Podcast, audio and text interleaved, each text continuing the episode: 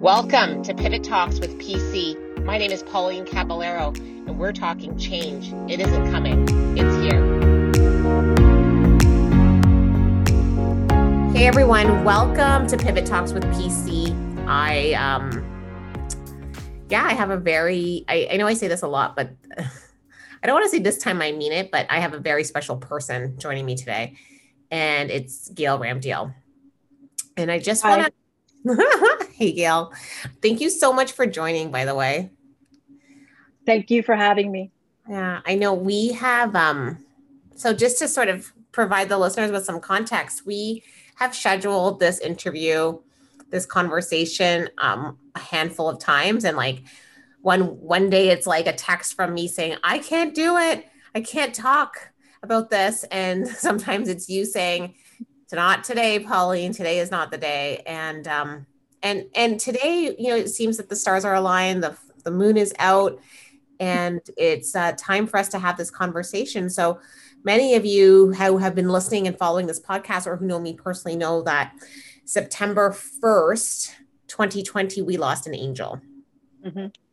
We lost um we lost Nicholas Ramdiel, and that is Gail's 16 year old son and I refer to him as my third son. Like there's no question about it. That is how we felt about each other actually. And you know, it was interesting. I was going through my text messages and and Nicholas on uh, Mother's Day in 2020 sent me a message, "Happy Mother's Day to my second mom." and that's really the relationship that we have. And mm-hmm. it's funny, even before we got on this podcast, I was just telling you that, you know, if you look through on Google reviews, the reviews for Pivot Talks, Nicholas put a review one year ago, you know, today. Gail. What? Yeah, yeah, like today. And wow. Bless his heart, he gave me five stars. Thank you. of course. and says this is an amazing podcast, and I really recommend it to everyone. So, you know, on this podcast we've been talking all about pivot and change and and mm-hmm. and this is something that you and I have been working through it and of course like you more than me mm. and I I really I wanted to I think t- it affects you just as much as me because we both were an integral part of his life yeah and that's what makes you so great is just the grace that you allow for everyone but yeah. you know it's um, the truth. yeah. And I, I really, the conversation today is just about, you know, sort of what you've been dealing with and how, how you've been mourning and how you've been grieving. And, and I think, you know, so often on this podcast, we've been, we talk about like pivoting our life and changing it to a new perspective. And sometimes change happens that we didn't expect, nor do we want. Yeah. And it forces your hand. That's how I felt yeah. So for for my story is when the news came i'm going to be very emotional. And when the news came down that i had lost my son by a tragic accident and he got hit by a transport truck just like blocks away from our home. My world stopped. It just stopped. Dead like literally dead. And it's like you go into this fugue and it's like, what do I do now? What purpose do I have? Mm-hmm. And honestly, as a mother, that's what you feel because you've lived 16 years centering him around you. You know, you're centering yourself around him, you're guiding him, you're mentoring him. Chris and I are just like, we're so involved in this life and we had such a great relationship, and now it's gone. And grief is a very visceral experience. I can tell you, I don't wish this on anyone.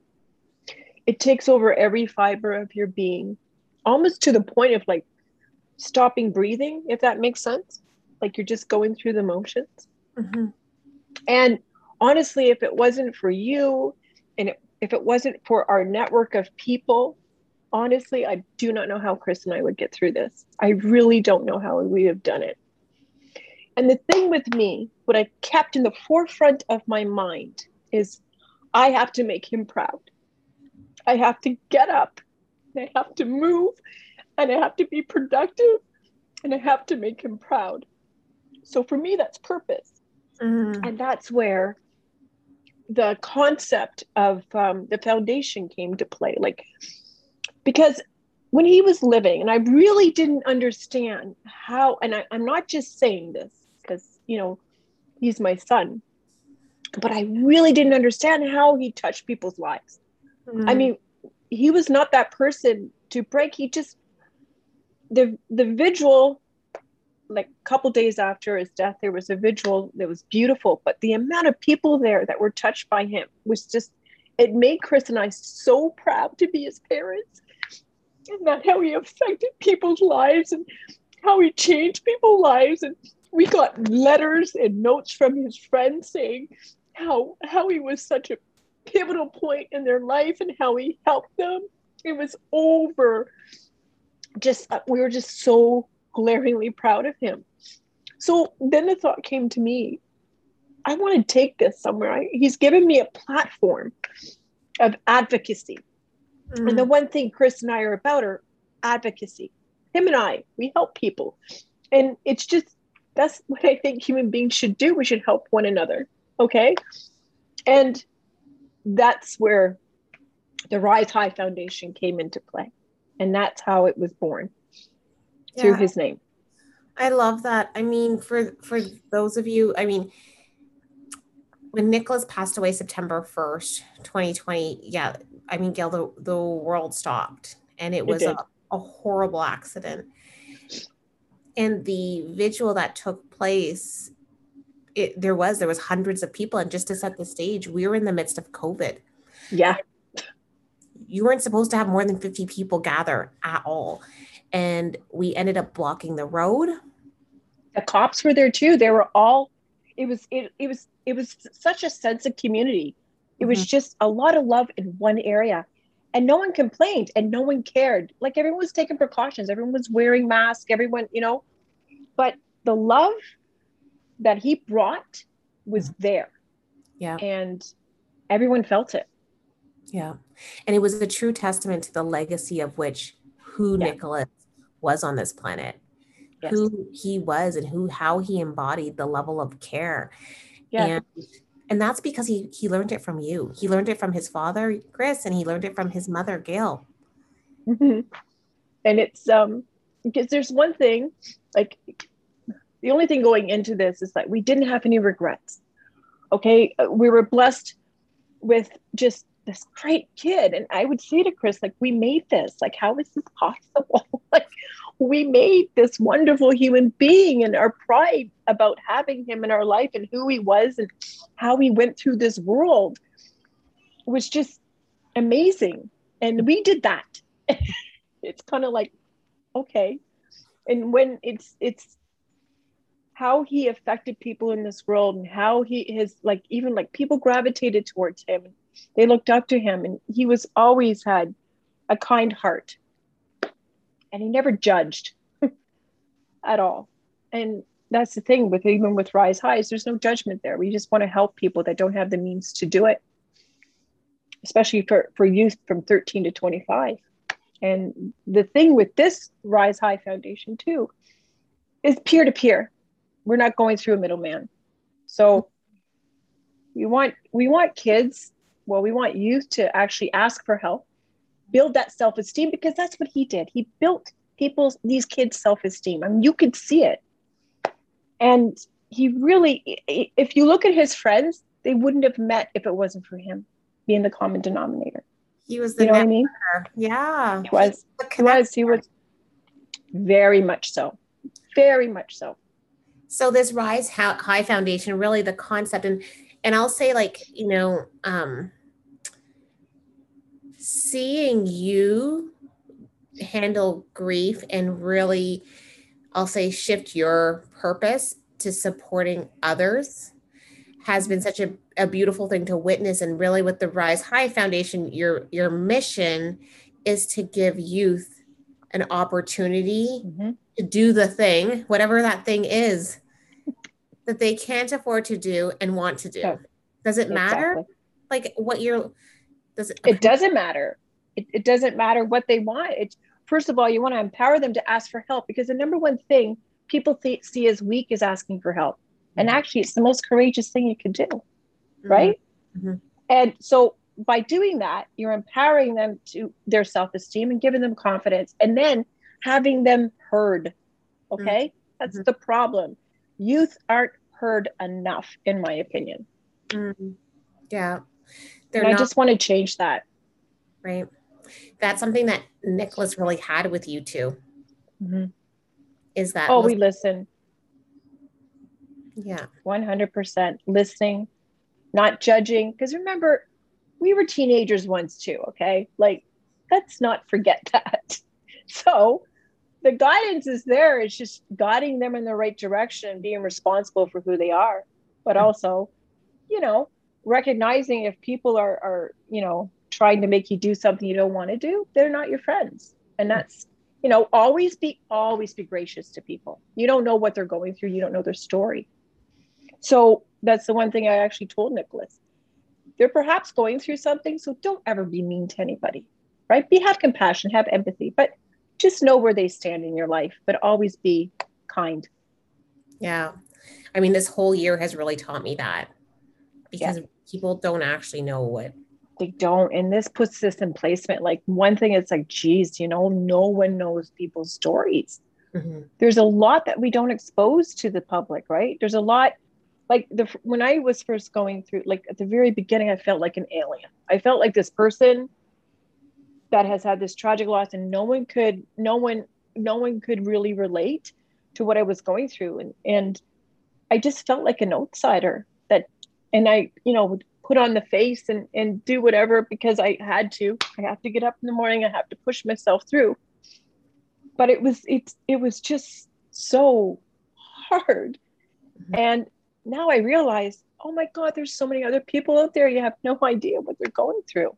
Mm-hmm. So again, teaching empathy and compassion and mm-hmm. understanding, psychologically speaking, if someone's reacting in a way, it's because of something. It's mm-hmm. the why they're reacting the way they are. Mm-hmm. Mm-hmm. And understand, not trying to understand it, but just, you know what, have a little have a little compassion towards that. Yeah. It's beautiful. I mean, because we don't know we don't we're dealing with how like for for anyone that's listening that that's dealing with grief what have been mm. some of the things that have worked for you? And maybe things that haven't worked for you. Okay. Well at the very beginning you're basically dilapidated with grief. And it's a struggle and i'm not going to lie it's a struggle. And the one thing i do which i can tell to people is don't push yourself and i'm very bad at that, mm-hmm. pushing through things and not allowing myself grace to just let it be, to sit in it for a while. Mm-hmm. The number one I say to people is don't rush it. Allow you to feel what you're feeling. I have learned that. I've learned patience. Okay. And not rushing or getting angry that this isn't because I'm like, get over it, get over it. Well, there's no getting over this. Like mm-hmm. that is not even that's not even an issue. That's not even a choice. You'll never get over it. It's just what you do with it. And again, because he was my only child, it's different because we don't have other children to nurture. Mm-hmm. Okay. So, another thing I recommend right away, but an animal helps because it gives you purpose and you get to love it. So, we got a dog, courtesy of you. I'll never forget that day. you have to understand my husband is not a pet person, but we're now at a 180 degree turn on that. And I think he loves the dogs more than me. Just saying. but again, like it's like I actually researched this and like I'm even putting that part of like a I've actually written um, a story about that and how how pets can be your angels on earth, you know? because I don't have anywhere to nurture these dogs I'm nurturing. And it's actually put a purpose to me as to something to direct my focus on that's right. living. right? Yeah. So it's one thing. Another thing is like counseling, therapy. I recommend that highly. A grief therapist, more so. I do not recommend group therapy at the beginning because I thought, well, that'd be great because, you know, I'm social. No. People in group therapy have already worked through the very um, early struggles of what you go through in grief. So you'll just end up being a puddle. you won't even, you're not there yet. Now I think I could sit in a group and, and talk about it openly. Um, but therapy I recommend. For me, yoga saved me. Yoga. And this was hard because not only am I grieving through a completely tragic 100% loss of my life, my world. We're doing it during COVID. Yeah. So the things that I hold that that actually helped me, I couldn't go to. Mm. Yoga. So for me, that was my centering. That was I a lot of release came through yoga. I could sit there in savasana, freaking just cry my eyes out. But it was a release. And you mm-hmm. have to allow yourself to release mm-hmm. however which way. Don't keep it in. You have to let it out. And you know me, I'm not a very emotional person, but now I just don't care. And like openly emotional, I should say. Right. And I just cried every drop of a pin. like, doesn't matter. Um, just I would just say like you just have to talk to someone about it. You have to sit and talk with your husband. You have to understand during this as well you you grieve every individual grieves in like as an individual it's different mm-hmm. for both people mm-hmm. and that can be a struggle i'm not going to lie because i deal with things differently than my husband chris does but we have a solid relationship and that's the strength that we had and nicholas he, he he's the one we want to make proud even now mm-hmm. okay um and not disappoint him. Because the one thing I know from our son, he would not want us sitting and crying. He wouldn't want us just, you know, not doing anything. He always wanted people to be happy as I'm crying. Well, he did. always wanted so, to be happy. Yeah. So I just just allow yourself to feel it because you have to go through it to get to a not the other side because there's no other side to this just in more of a calming side. Mm-hmm. right? Where you're you're just it, you get into a different spot. Because i look at myself a year because it's september 1st mm-hmm. in well next week and it was our wedding anniversary too that he died. So 20th wedding anniversary this year. So it's a very memorable date It is. But um, that's the thing. You just want to make them proud. Even, you know, what would he want us to do? And we don't want to disappoint him. Well, I know he will be and is very proud of you too. and the way that you've really collectively sort of linked arms and and faced this together. Yeah. I mean, that's something that I've really seen. And for those of yeah. you listening that don't know, like Gail and I live across the street from each other, and and Nicholas was, you know, Noah, Nicholas and my son Noah grew up together. Yeah. And uh yeah, and that's that's the thing though, Pauline. It didn't just affect Chris and I; it affected the whole neighborhood because everyone knew him.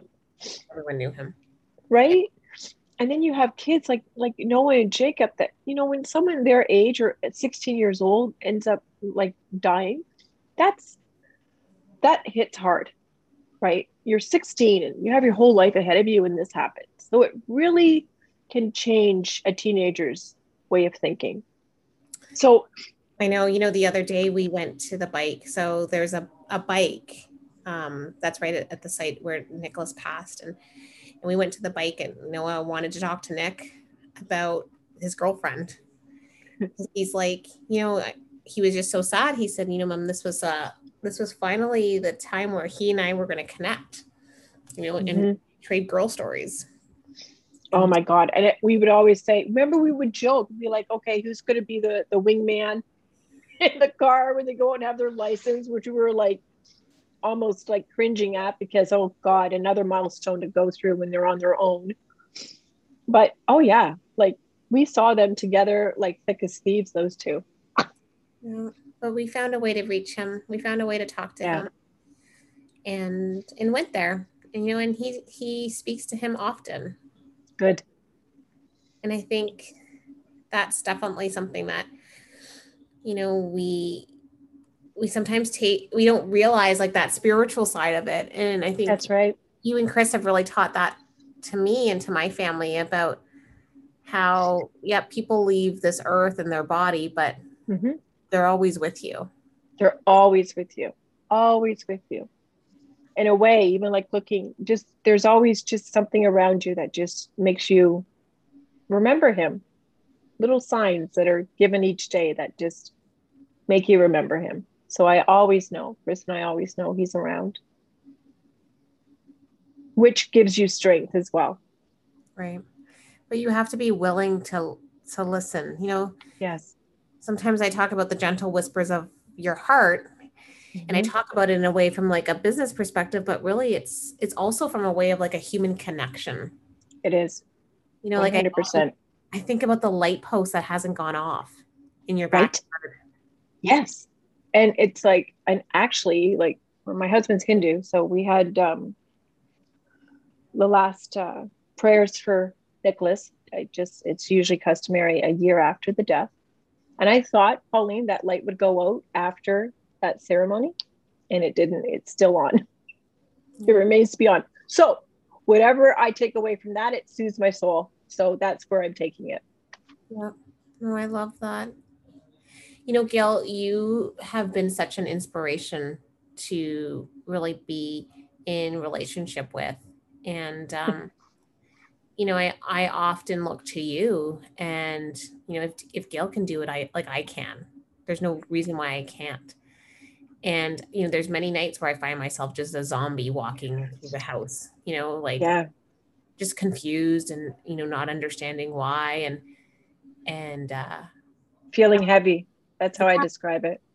i replay the day over and over and over again and there's certain things that i still you know to this Mm. day can't do but uh um i mean i wanted to have this conversation because for for me it's it's never going to be the same No, it is never going to be the same.